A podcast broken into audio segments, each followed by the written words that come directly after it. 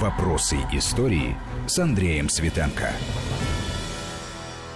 У микрофона Андрей Светенко. Здравствуйте. Рядом со мной моя коллега Виктория Шейна. Добрый вечер. И наш э, гость, который на протяжении уже нескольких программ в нашей студии, Александр Анатольевич Данилов, профессор, историк, Приветствую Добрый вас. вечер. Здравствуйте. Мы продолжаем логику разговора о событиях политической истории э, нашей страны в 20 веке, как бы протягивая какую-то именно логику от э, событий, связанных с победой в Великой Отечественной войне, к последним годам правления Сталина и прошлый раз мы это обсуждали, обстоятельства его смерти и все, что связано с версиями многочисленными. И как-то так логично выходит э, завести разговор о Лаврентии Павловиче Берии, тем более, что практически день в день, в конце июня 26 50, числа? Да, 53 -го года он был неожиданно для всех арестован и вскоре будет объявлен там врагом народа и, значит, постигнет его такая вот незавидная участь, хотя то, что тысячи, если не миллионы людей облыжные были названы шпионами, обвинены в этих статьях, значит, то вот в отношении Берия здесь тоже есть, наверное, о чем поговорить. Но начать хотелось бы вот с чего, Александр Анатольевич. Понятно, что самый осведомленный, самый, самый спокойный в этой ситуации, когда вот Сталина уже нет, наверное, был как раз Берия. Он что, расслабился? Он что, думал, что вот этот сон тонкошеих вождей, как Мандельштам их назвал в окружении э, Сталина, они ничего против него, так сказать, не то что сделать, замыслить-то не в состоянии, да, сплотиться.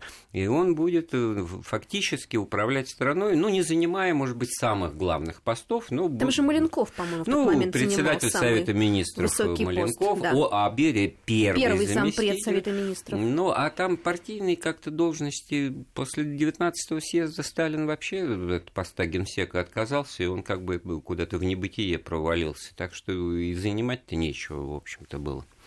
Ну, я думаю, что Берия понимал хорошо свою собственную роль э, в той системе власти, которая после смерти Сталина сложилась.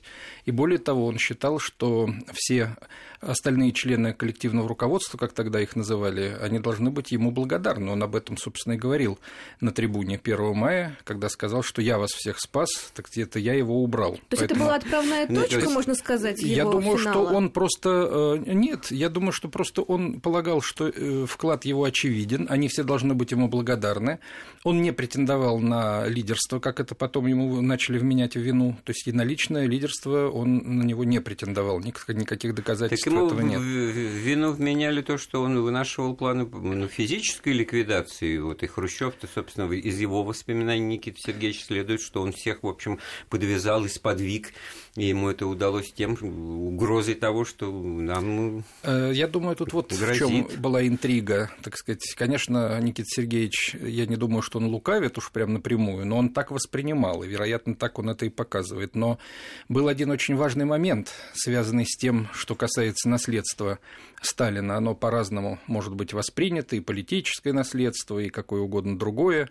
Он э, в личном плане никакого наследства не оставил, потому что у него ничего не осталось по описи, которая есть вот его личных вещей. Там всего лишь, по-моему, два мундира, так сказать, и ну, ничего да, там нету. Старые несколько... шинели, одеялы. Да, там, и, и несколько трубок, так сказать, есть еще. Больше ничего лично ему не принадлежало. Но проблема-то была в другом наследии.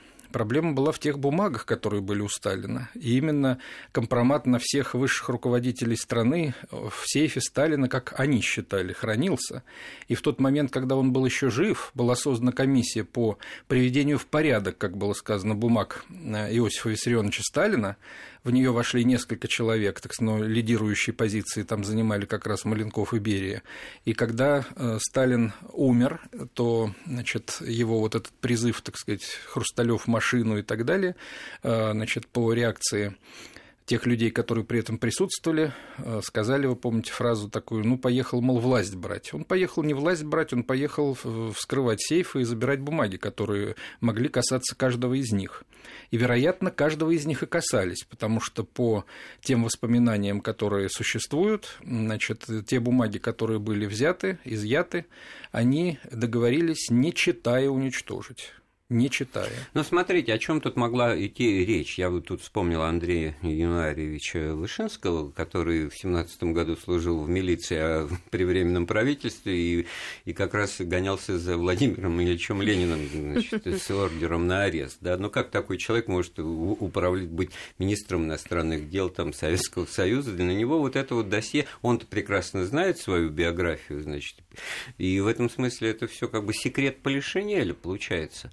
Потому что вот про того же Берия известно было его, так сказать, деятельностью в гражданскую войну, вот смутное время в Закавказье, 19-20 годы, когда он служил мусаватистской контрразведке, но служил он по заданию, значит, правильной партии, единственной на свете, значит, от РСДРП, якобы, так сказать. А потом ему все таки это все приписали как э, шпионскую деятельность. Но это было известно очень узкому кругу людей, и потом не было документальных подтверждений таких версий. А вот в этих документах, как раз которые были взяты, полагают, что именно вот эти материалы были на самом деле. И поскольку договорились, и они касаться могли всех эти бумаги, то договорились, что, мол, не читая их, сжечь. Но они опасались того, что действительно ли так произошло, действительно ли эти бумаги были сожжены и уничтожены, потому что доверия друг другу не было. Даже у, у постели больного Сталина, умирающего, собственно, дежурить было поручено не одному из да. членов президиума, а двоим, чтобы не было интерпретации, если он начнется, так сказать,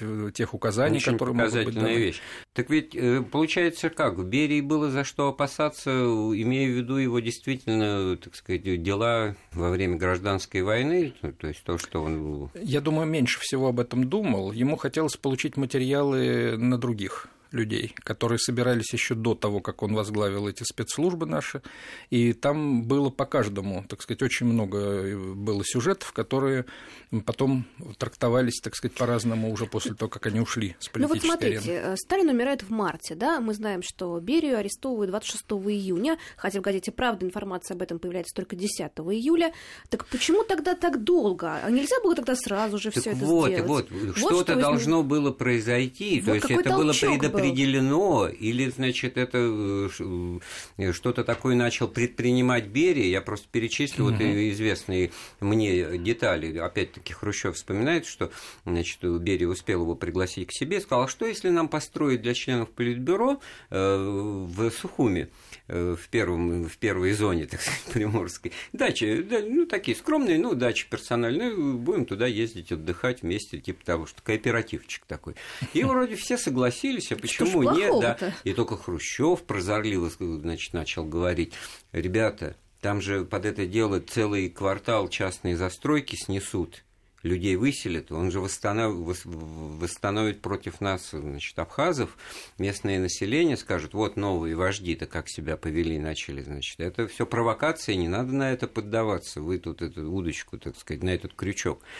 Второе обстоятельство, что якобы он их проверял на значит, преданность идеалам марксизма-ленинизма, говоря о том, что в ГДР не надо строить социализм. Вот это тоже очень Ах, ну интересная да, да, тема, тем более, что в 1953 году значит, первые массовые протесты в ГДР уже происходили, это час Че, там подавление танками советскими, опять-таки, это все тоже вот интересный вопрос. Ну и третье обстоятельство, которое ну, было известно всегда во все годы, это вот что это за провокация, что это за с дальним замыслом какая-то акция была по амнистии э, тут же, так сказать, холодное лето 1953 года амнистии, которая коснулась отнюдь не вот этих невинных жертв политических репрессий, а уголовников, которые стали наводнять города и села страны, значит, и бандитизм и прочее, прочее, что какую здесь цель преследовал Берия? Угу.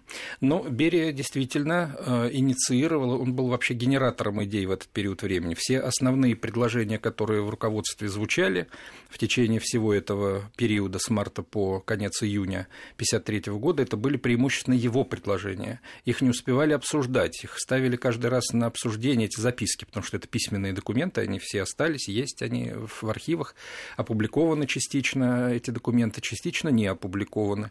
Но эти материалы касаются не только тех позиций, которые вот э, вы назвали, но там же множество других было, очень важных вещей, которые Дело выходят... врачей прекратили. Э, дело врачей прекратили, так сказать, потом были ликвидированы по его распоряжению э, все орудия пыток в, в спецчастях. Ну, получается, он просто заметал следы. Это можно и так истолковать но были запрещены все способы физического воздействия, которые раньше существовали, уничтожены орудия пыток. Это э, их просто не осталось, и было приказано, сроки конкретные были определены для того, чтобы это сделать. И теперь с точки зрения доказательств того, что применялись ли пытки, мы можем оперировать только да. вот этой запиской Берии о том, что надо уничтожить орудия да. пытки, и раз значит, Кстати, их да. нет, вот они были. И Потом тогда, значит, был такой очень важный момент. Значит, он дал такую записку, где предложил отказаться от трат и природных ресурсов, и людских на сооружение тех объектов, которые не имеют большой народно-хозяйственной отдачи.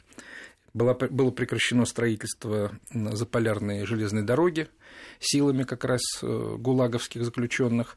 Было прекращено строительство каналов некоторых, которые, так сказать, очевидной отдачи тоже не несли. Были э, предприняты другие, так сказать, меры в этой области, которые, я просто не помню все эти объекты, но их достаточно много. И должна была быть довольно ощутимая экономия средств от того, что, так сказать, объекты перестали бы строиться. Затем у него возникло очень много предложений, связанных с э, системой взаимоотношений Советского Союза и стран социалистического содружества, которые были тогда. Он э, категорически протестовал против того, что эти отношения носят характер содержания с Советским Союзом этих стран. И поэтому он предлагал э, значит, от такого характера отношений отказаться, сделать это сотрудничество более взаимо не только выгодным, но и имеющим обязательства с обеих сторон. Ну, и тут а вот один шаг вот. для того, чтобы извратить этот, этот тезис в пользу того, что а, давайте не будем строить там социализм, это, все равно за наши деньги. Это уж немножко, так сказать, другое было, но он предложил в одной из своих записок, он предложил вариант вариант эм, управления системой содружества или, так сказать, уж я не знаю, коллективного руководства этим содружеством, представителями, руководителями этих самих стран, э, такой, который был осуществлен через несколько лет после этого, Сейв. с 1955 года в Варшавском договоре, а. в Организации Варшавского договора. То есть фактически это был прообраз политического консультативного комитета стран Варшавского договора, а все это было предложено весной 1953 года, то есть за два года до того, как это появилось. То есть он не расслаблялся, он наоборот Нет. энергично работал, в основном по, по своему ведомству, поскольку да. осведомлен был и ему было чем э, заниматься, вот, а остальные в этом смысле должны были что, как бы смотреть ему э, в рот и, так сказать, было ждать. еще два очень важных момента, вот то, что по поводу ГДР, э, значит, у него возникло в связи вот с этим анализом отношений со странами социализма, у него возникла идея, связанная с тем, что нам невыгодно содержать ГДР в том виде, в котором она существовала, и на наши, собственно, деньги, это колоссальные средства, которые шли туда. Поэтому он предлагал, не исключал, но предлагал подумать и обсудить вопрос о том, что э, невыгоднее ли нам всем, и в том числе для ситуации в Европе, э, обеспечить объединение Германии, но при этом э, оговорить ее статус внеблоковый и статус отсутствия иностранных сил на территории Германии. Ну, правительская политика. Это очень серьезный это был, серьезный, так сказать, прогностическое да, и да. то, что потом осуществлялось. Другое дело, что мотивы, как, как, какие здесь в, в этом смысле, я не исключаю все-таки, что это было сделано вот именно в провокативном стиле, проверить э, реакцию друзей и товарищей по партии на то, что вот, ну, здравые же мысли предлагаем, нет, будем продолжать вот эту кондовую классическую Потом тактику. У него по национальной политике были очень интересные идеи. Э, он предложил перейти от практики назначения первыми секретарями ЦК Компартии союзных республик русских, а вторыми национальных э, наоборот, наоборот да. к тому, что первыми лицами были представители коренной национальности, а вторыми секретарями обязательно э, люди из Москвы.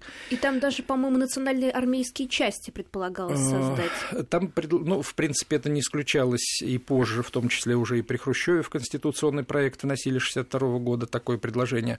Берия предложил внести ввести, вернее, э, ордена в честь национальных героев э, самых крупных народов страны, которые объединены в союзной республике. То есть это должны были быть ордена, э, именами названные национальных героев и деятелей. А выручать культуры, их допустим, вне зависимости от национальности? Вне зависимости от национальности, но президиумами, президиумами Верховных Советов То союзных республик. Укрепляется федерализм, да. какой-то суверенитет он считал, республик, равноправие. Он считал, да? что это, наоборот, придаст это... устойчивость Союзу в том виде, в котором он существует существовал. И, в общем, так сказать, он, конечно, не был в данном случае человеком, который плохо представлял себе эти процессы. Тем более он сам представлял одну из союзных Ну, в общем, все местами меняется в сознании. Значит, лучше было бы, чтобы Лаврентий Павлович победил Хрущева, Маленкова и примкнувшего к ним тогда. Был еще один важный момент, который показывает, что этого не могло произойти. Значит, он развивал активно ту линию, которую в свое время Сталин, э, в общем-то, негласно, но осуществлял, хотя сторонники э, иной точки зрения критикуют эту позицию в нашей науке, а именно э, то, что он считал, что не, не нужно сейчас опираться слишком сильно на партийный аппарат и вообще на партийную иерархию, которая существовала. У Сталина эта позиция, она проходила уже с 1946 года, когда он впервые заявил, что нам вся терминология, присущая революционной паре, уже сегодня не, не нужна, потому что э, строй показал свою жизненную силу в годы войны, и поэтому надо отказаться от народных комиссаров там, и так далее. Вот министр, это понятно, а комиссаров там, черт знает да. сколько, да, mm-hmm. он буквально так и сказал, чертова погибель комиссаров, никто не поймет, кто какой комиссар.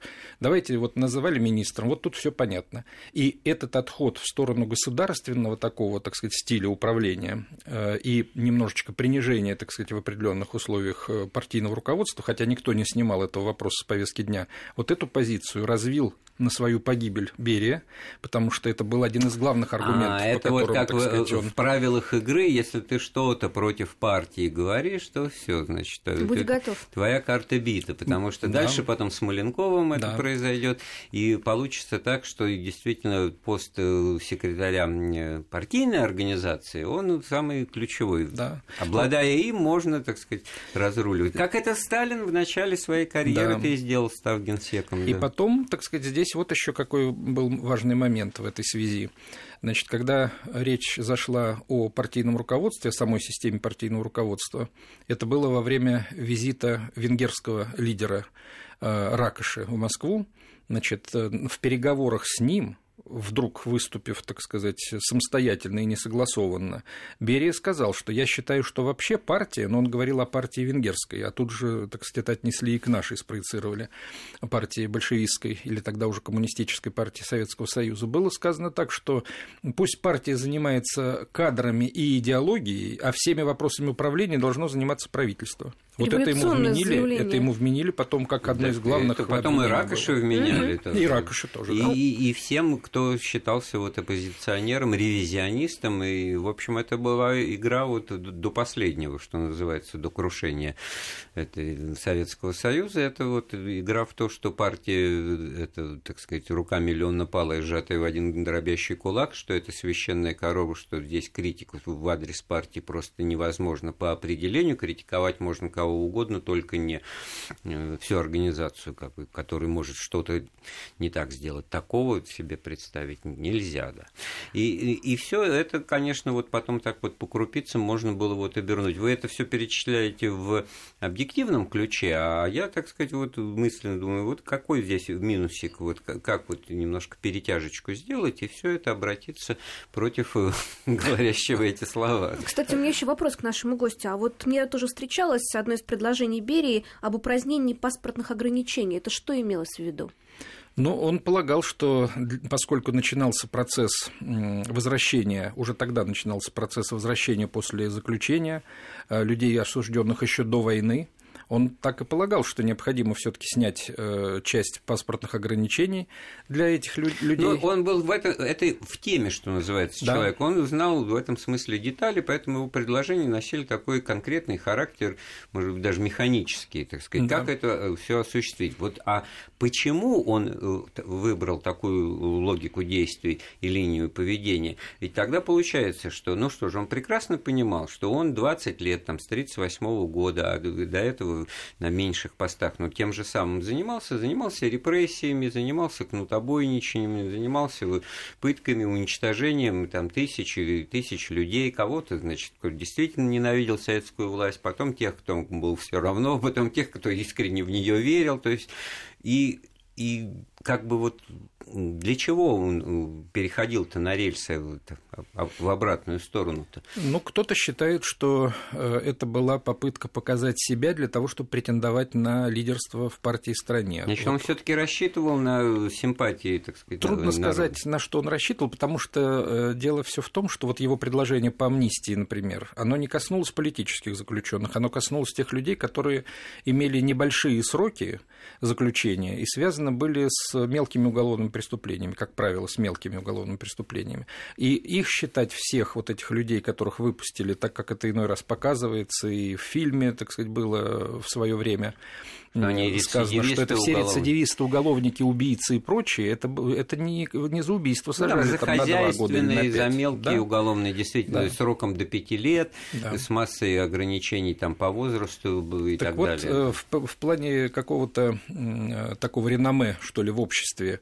он никакого не получил, потому что этот указ, это потом называли Бериевская там, амнистия и все прочее, это не была Бериевская амнистия, современники называли это Ворошиловская амнистия, потому что подпись стояла председателя президиума Президиум Верховного Совета СССР под этим, э, значит... А им был Климент А им был в то время да. Климент Ефремович Ворошилов. Так вот, более того, когда, значит, вот состоялся арест, никакого, так сказать, шока особенно не было, или если он и был, то в том смысле, что как быстро, слава богу, этого заплечных да. дел мастера сталинского, значит, обратали-то. Вот, С облегчением акт. восприняли все, но в данном случае, мне кажется, почему вот этот разбег был таким долгим, вроде бы, Э, дело все в том, что должен был каждый из лидеров себя каким-то образом проявить в этот период времени. И э, накапливались эти ошибки не всеми, кто-то ведь вообще сидел, как тот же Андреев, никаких признаков не подавая политической там, жизни активной. Э, наоборот, импульсивно подавал все эти записки и материалы, так сказать, Берия. Поэтому фиксировали, фиксировал прежде всего Хрущев. И вы обратите внимание, что каждое из нами названных вот этих вот решений, предложений принципиально важности такой, которые предлагал, инициировал Берия, они задевали чьи-то интересы в руководстве страны всегда, потому что если говорить о ГДР, то считалось, что это вообще измена делу социализма. Это напрямую затрагивало интересы Молотова, конечно. Вопросы, связанные с народно-хозяйственным строительством, и отказом от крупнейших строек, так сказать. Это било по Кагановичу, который, так сказать, этим, этими ну, вопросами ну, занимался Никита Сергеевич потом вот. радостно и сообщает да? в своих воспоминаниях, что да. ему удалось как вот бы... Вот он таким образом... аргументировать... по всем, да, и Никита Сергеевич -то как раз он учитывал эти противоречия, и после каждого очередного вот этого обсуждения записки новой, он обсуждение это проводил критическим образом, настраивая собеседника с теми людьми, интересы которых затрагивались в этом документе. Поэтому он сумел достаточно быстро их сориентировать. Но при этом он, э, будучи человеком опасливым и зная, с кем имеет дело, он, естественно, брал слово, что это все, так сказать, да. в тайне. И потом, вот, когда все это арест состоялся, и уже решали, что с ним э, делать, то вот не без э, ехидства или какой-то злорадства Хрущев пишет, что только вот Микоян Саркисян с присущей ему осторожностью, значит, высказался так, что Берия в коллективе работать может. Но в каком коллективе? О чем ты говоришь? Он уже арестован, его судьба решена, а Анастас Иванович, он все-таки, как бы, так сказать, сохраняет свою... Анастас Иванович в 1964 году потом рассказывал тоже, как может Никита Сергеевич быть полезным на других постах, так сказать, поэтому... Ну, он э, взял реванш, да, и да. тоже сыграл свою роль. Я напоминаю, у нас в гостях профессор, доктор исторических наук наук Александр Данилов. Мы вернемся в студию после небольшого перерыва. Вопросы истории.